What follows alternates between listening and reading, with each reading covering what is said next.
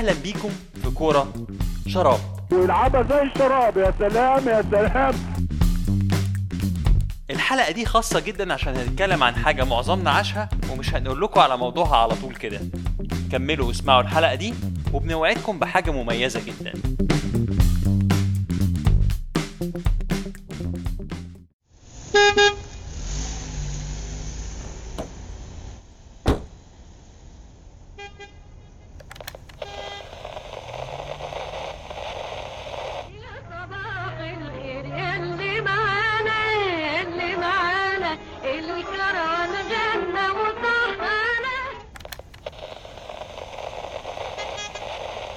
إذاعة الأوسط من القاهرة ساعتنا 6 21 دقيقة صباح الخير.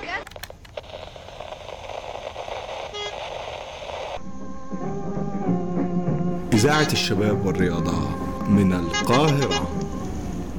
إليكم أخبار الرياضة. أعزائي المستمعين إليكم نتائج الأسبوع السابع عشر من الدوري المصري.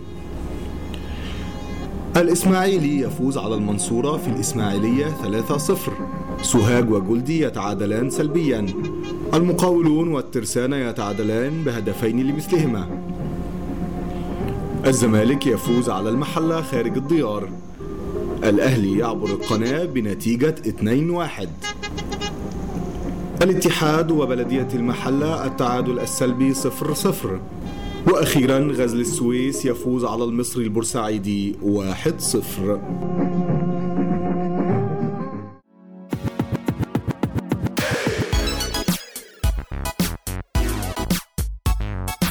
قبل ما تسأل نفسك إحنا ليه ذكرنا النتائج دي نحب نقول لك إن رحلتنا النهارده هي عن الدوري المصري لموسم 2001-2002 وعلى غير العادة منافسة شرسة في واحدة من أفضل نسخ الدوري بتاعنا في العشرين سنة اللي فاتت. وكفاية إنك تعرف إن شكل الدوري بعد 17 جولة كالآتي.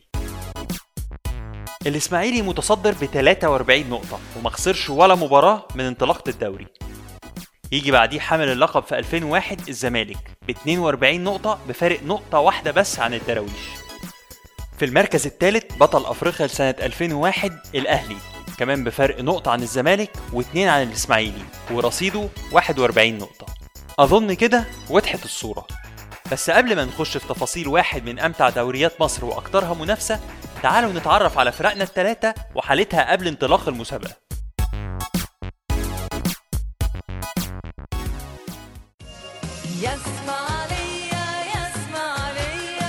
الدراويش برازيل العرب أول فريق مصري يكسب بطولة أفريقيا أبطال الدوري. حبايبي ونغني فريق بيعتمد على قاعدة واسعة من الناشئين بيغذيها بمجموعة كبيرة من الكشافين اللي في كل شارع وفي كل ملعب وكل نادي في الجمهورية. قبل انطلاق الدوري بيكون على رأس الجهاز الفني الكابتن محسن صالح واللي ماسك الفريق وبيبنيه من سنة 99 وقدر محسن صالح يكسب بالإسماعيلي بطولة كأس مصر سنة 2000 وكمان وصل لنهائي كأس الاتحاد الإفريقي للأندية وخسر بقاعدة الهدف خارج الأرض بعد ما تعادل مع شبيبة القبائل واحد واحد في الإسماعيلية وصفر صفر في الجزائر. الوقت الآن لعبنا تسعة.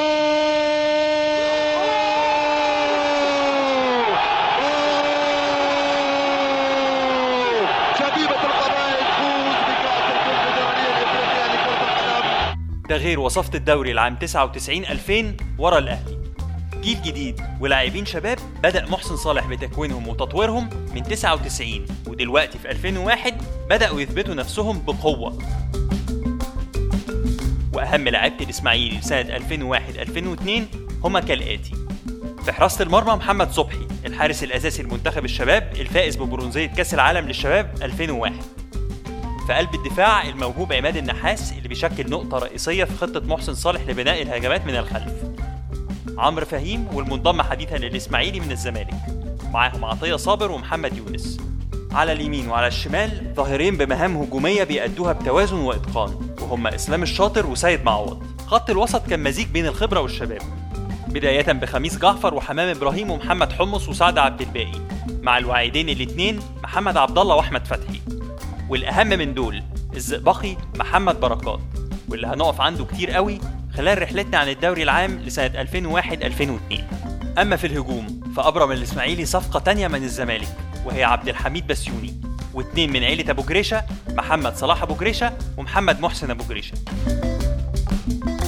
فريق ممتع وبيضم عناصر جيدة لكن بالنسبة لمعظم الخبراء والمحللين صعب يفوز بالدوري. فالدوري عايز نفس طويل والمنافسة عليه صعبة. الفريق كمان خسر ثلاث لعيبة مهمة جدا في بداية الموسم. الأول هو خالد بيبو اللي راح الأهلي وجون أوتاكا هداف الدوري لسنة 2000 وبالمناسبة هو أصغر هداف في تاريخ الدوري المصري. راح السد القطري واللاعب الثالث هو رضا سيكا اللي راح الزمالك.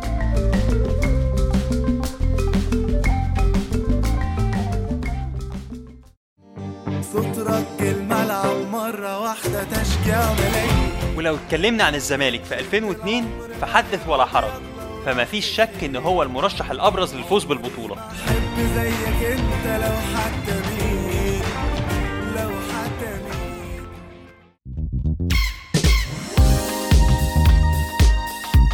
ابناء 100 عقبة حامل لقب دوري 2000 2001 وبطل بطولة كأس الكؤوس الإفريقية لسنة 2000 استقرار إداري مع كمال درويش من 96 واستقرار فني مع الألماني أوتو فيستا أو زي ما إحنا عارفينه بأوتو فيستر من 99 بس مصدر قوته في قائمته. إليكم أبرز لعيبة الزمالك. في حراسة المرمى حارسين دوليين عبد الواحد السيد ومحمد عبد المنصف. قلبي الدفاع أقوياء جدا وهم مدحت عبد الهادي وبشير التابعي مع الليبرو وائل القباني جبهة يسرى نارية الطارقين طارق السعيد ال wing الهجومي وأحسن لعيب في مصر سنة 2001 وطارق السيد ال back اللي بيتميز بالناحية الهجومية هو كمان. على اليمين أحد التوأمين إبراهيم حسن. في مركز اللعيب رقم 6 واحد من أفضل لاعبين خط الوسط المدافع في تاريخ الزمالك إن لم يكن الأفضل تامر عبد الحميد. أما قدام بقى فترسانة هجومية. حسام حسن عبد الحليم علي حازم إمام والواعد جمال حمزة. المدير جامده قوي سعادتك ده بالإضافة لصفقات قوية منها أحمد فيليكس لاعب الأهلي السابق القادم من أولمبياكوس اليوناني والزامبي ألفريد موالي اللي تألق أمام الزمالك في مباراته ضد ناكانا الزامبي في الدور الثاني في دوري أبطال أفريقيا.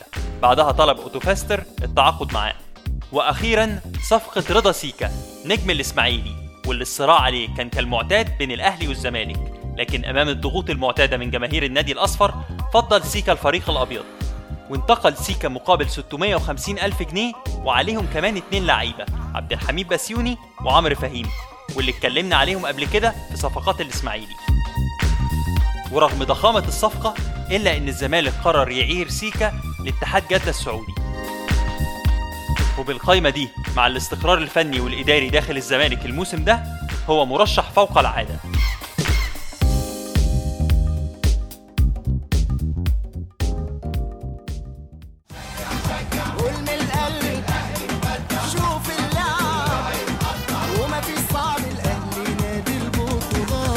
نعدي نهر النيل ونوصل الجزيرة المارد الأحمر النادي الأهلي.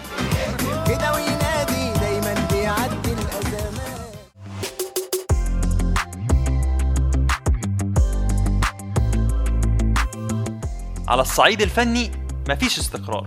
وشالوا جيلي وحطوا الجوهري. مفيش استقرار سعادتك الأهلي اعتمد على مدرسة التدريب الألمانية من 95 ل 2001 متمثلة في هولمن وتسوبل اللي حققوا نجاحات كبيرة. وبعديهم ديكسي اللي كان مخيب للآمال.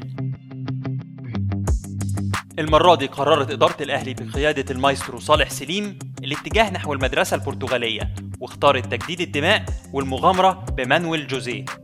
المدرب اللي سافر محمود الخطيب عشان يراقبه وهو بيدير مباراة في الدوري البرتغالي. وبيحكي الخطيب موقف إن جوزيه زق واحد من الصحفيين اللي كانوا عايزين يعملوا لقاء معاه ما بين الشوطين وهو دليل على مدى تركيزه وجديته. وبيقول الخطيب عرفت ساعتها إن هي دي الشخصية اللي بندور عليها. قائمة الأهلي ما كانتش بالقوة المعتادة. لعيبة كتير صغيرة في السن وتفتقر للنجوم. فالأهلي أخذ نهج التعاقد مع كتير من اللعيبة الصغيرين اللعيبة اللي حققت برونزية بطولة العالم للشباب في الأرجنتين. منهم أبو المجد مصطفى الباك اليمين وأحمد أبو مسلم ال back الشمال القادم من مزارع دينا ب 700 ألف جنيه. مبلغ مش قليل وقتها. وتصعيد اتنين من ناشئين الأهلي اللي كانوا مع منتخب الشباب. الأول المدافع حسين أمين والتاني وائل رياض شيتوس اللي كان واحد من اللعيبة اللي دخلوا التشكيلة المثالية لبطولة العالم للشباب. بالإضافة طبعا لحسام غالي وصفقات زي خالد بيبو اللي جاي من الإسماعيلي ووائل جمعة من غزل المحلة. والأجانب تشيرنو مانساري السيراليوني وساندي النيجيري. بس الصفقة المدوية سنتها كانت صفقة رضا شحاتة.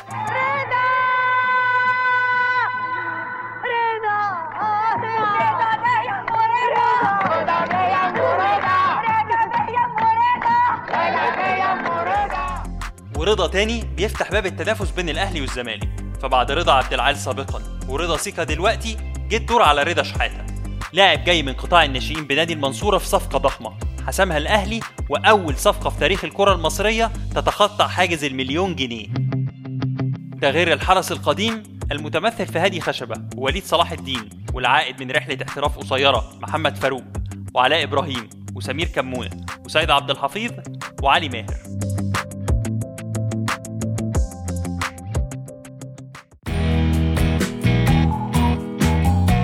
بشكل عام معظم الفرق في الدوري المصري كانت بتلعب ب 3 5 2 مع الاعتماد على الليبرو.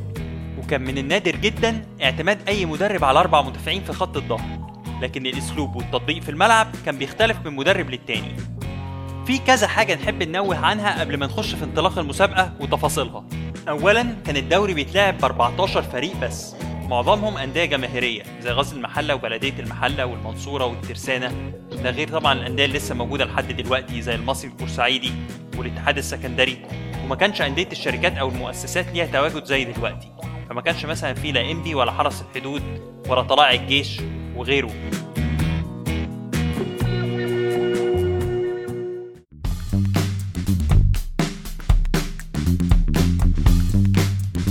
لحد هنا يبقى قدرنا نرسم لكم ملامح أبطال قصتنا الثلاثه وكمان شكل الدوري اللي هيتنافسوا فيه. وفي الحلقة الجاية استنونا وهنبدأ نخش في أحداث واحد من أقوى الدوريات المصرية إن لم يكن الأقوى.